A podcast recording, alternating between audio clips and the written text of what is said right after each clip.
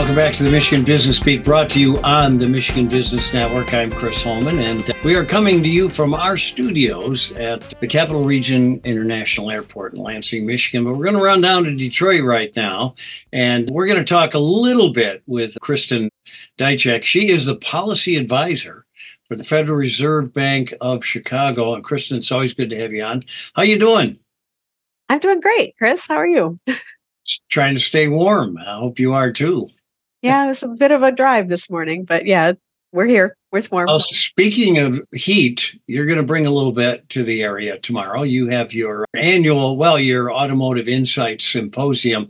Tell us a little bit about what that is and when and where. Sure. It's the 30th annual Automotive Insight Symposium. So I'm fortunate to have picked up a legacy here, and I've done the last two since I joined the Fed. I was a speaker at a number of them before that. It's a gathering of you know, business folks and bankers and analysts and economists and people from the industry and stakeholders to get a pulse on, you know, it's January. What are we going to do in 2024? What does this industry look like? So we put together an agenda looking at what we think are some of the critical issues, things that happened in 2023 and things that are going to be affecting this industry as we move forward. So it's here at the Detroit branch of the Chicago Fed. You do have to register in advance. The Fed is a secure building, so you can't just show up on the day of. So you come to our website at chicagofed.org to register. And by the way, that day is Wednesday, January 17th. So Wednesday not, and Thursday. Yeah, Wednesday and Thursday. Okay, so let's talk about the topics because I was just at the real estate update, uh, commercial real estate update, and it is incredibly informative. Automobiles, of course, our biggest industry. Mm-hmm. Well, you know, we aim to have something that's topical, informative, and brings new perspectives to people. You know, we're the Fed, so like we're trying to like look at this from a much broader perspective. So, you know, it's January, so we will have sort of a forecast outlook kind of session in the morning. We're looking at a panel right after that with suppliers and how suppliers are dealing with this transition to electric vehicles, especially as you know there's been news of sort of slowing the pace of the transition. Suppliers live and die on volumes, and many of them have made big investments in this EV transition. So, how are they dealing with that slowing transition? We're going to look at the costs costs are always a big issue and you know costs have changed quite a bit we have know mineral costs are changing labor costs are changing and there's whole new ways of building vehicles and a big juggernaut of an EV manufacturing powerhouse in China that's able to make very inexpensive EVs at a profit. So, you know, there's been this, you know, we aren't going to get electric vehicle adoption until we get $25,000 EV. Well, they have an $11,000 EV that they make profits on and are ready to launch on the world. So, we're going to talk a lot about costs and China.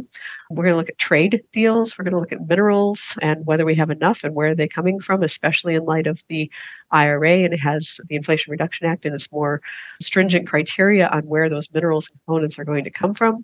And we're going to wrap up with what does the future look like for labor? I mean, we had a big strike in 2023, and we've got some experts who can help us think through like how does this relationship evolve going forward, and you know what does the outlook look like for labor? Yeah, and you're obviously talking about the world market and the Chinese possibly bringing their brands here as well. Well, they're Let- here already. I mean, there are Chinese built vehicles in the US market already. I think what some people don't know, I mean, China was 0% of the Mexican market just about five or six years ago, and now they make up 20%. Chinese built vehicles are 20% of the Mexican market. They're investing heavily in Mexico as well. So, I mean, they're here, it's coming. It reminds me a little bit about when the Japanese entered into the American auto market the mm-hmm. same way. So let's talk a little bit about, you know, the speakers. Who all is going to be there that's going to bring some expertise to this?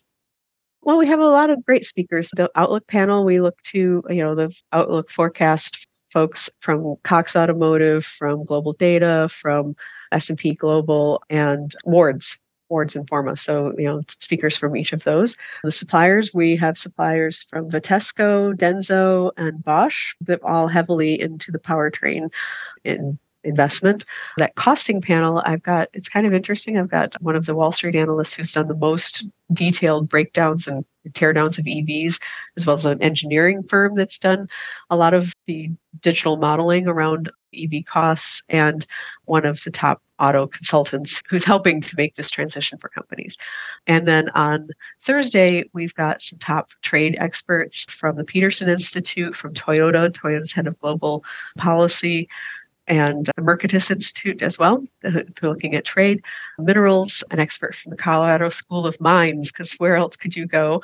A company from Canada that's heavily invested in making some of these minerals available here in North America, and the Center for Strategic and International Studies, Lastly, the labor panel folks are largely academics, MIT and Brandeis uh, labor experts um, who've worked with the auto industry for a very long time and a former uh, labor vice president from Ford. So they're pretty good people, and it's going to be great, very, lineup. great content. Great lineup of folks. If they can't be there, we got about 30 seconds. How do people tune in?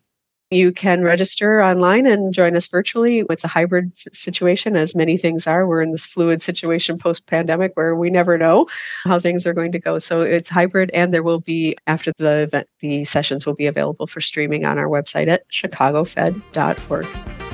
Kristin Dziczek, the policy advisor for the Federal Reserve Bank of Chicago. We'll see you on the 17th at your automotive symposium. Very good to spend time with you.